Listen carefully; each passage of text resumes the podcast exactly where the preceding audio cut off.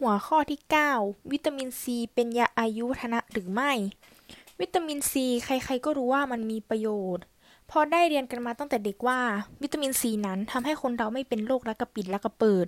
หรือโรคเลือดออกตามลายฟัน วิตามินซียังมีคุณสมบัติเรื่องลือในการรักษาโรคหวัด วิตามินซีมีหน้าที่ในร่างกายคือ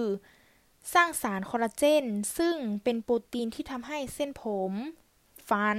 เหงือก และกระดูกสมบูรณ์แข็งแรง ผลการศึกษาที่ออกมาใหม่ชี้ให้เห็นว่า วิตามินซียังเป็นตัวยาที่ทำให้คนเรามีอายุมากยิ่งขึ้น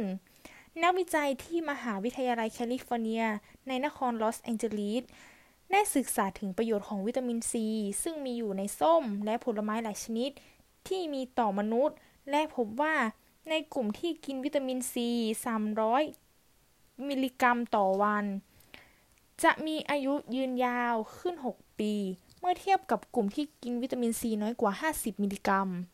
นอกจากนี้ยังพบว่าอัตราการเป็นโรคหัวใจลดลงตามอัตราการบริโภคของวิตามินซี อย่างไรก็ตามไม่สามารถกล่าวได้ว่าวิตามินซีทำให้คนเป็นโรคหัวใจน้อยลง เนื่องมาจากมีผู้ที่ศึกษาพบว่าในกลุ่มที่บริโภควิตามินซีมากนั้น มักจะเป็น กลุ่มที่เอาใจใส่เรื่องสุขภาพของตนอยู่แล้ว บทสรุปคือ โภชนาการมีความสำคัญต่อสุขภาพของคนเรา เพื่อให้คนเรานั้นมีสมรรถภาพ มีประสิทธิภาพในการทำงานทำให้ร่างกายมีความเจริญเติบโต และซ่อมแซมส่วนที่สึกหรอทำให้มีอำนาจต้านโรคและมีอายุยืน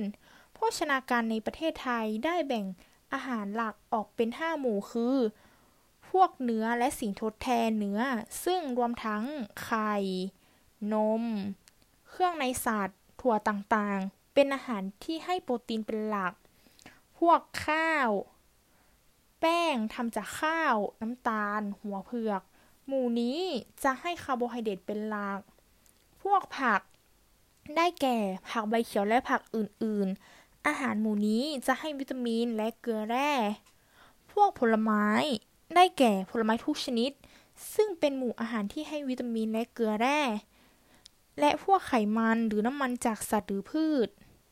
ในแต่ละวันถ้าเรารับประทานอาหารห้าหมู่ครบ ทุกมื้อและมีจำนวนที่มากพอ นับว่าได้รับสารอาหารที่เพียงพอ ซึ่งจะช่วยเสริมสร้างสุขภาพพลานามัยให้แข็งแรงสมบูรณ์ ภาวะโภชนาการนั้นจะเป็นเครื่องชี้ให้เห็นถึงความเสื่อม หรือความสมบูรณ์ด้านสุขภาพ และชีวิตของคนที่เกี่ยวเนื่องกับการบริโภคอาหาร ซึ่งอาจจะมีภาวะโภชนาการที่ดี หรืออยู่ในภาวะทุโภชนาการ และที่เป็นปัญหาใหม่ของโลกในขณะนี้คือ ภาวะโภชนาการต่ำสาเหตุที่มีภาวะโภชนาการต่ำเนื่องจากอาหารที่มีประโยชน์มีคุณค่าน้อย ความยากจน ขาดความรู้เรื่อง ภชนศาสตร์ และการบริการด้านสุขภาพไม่เพียงพอ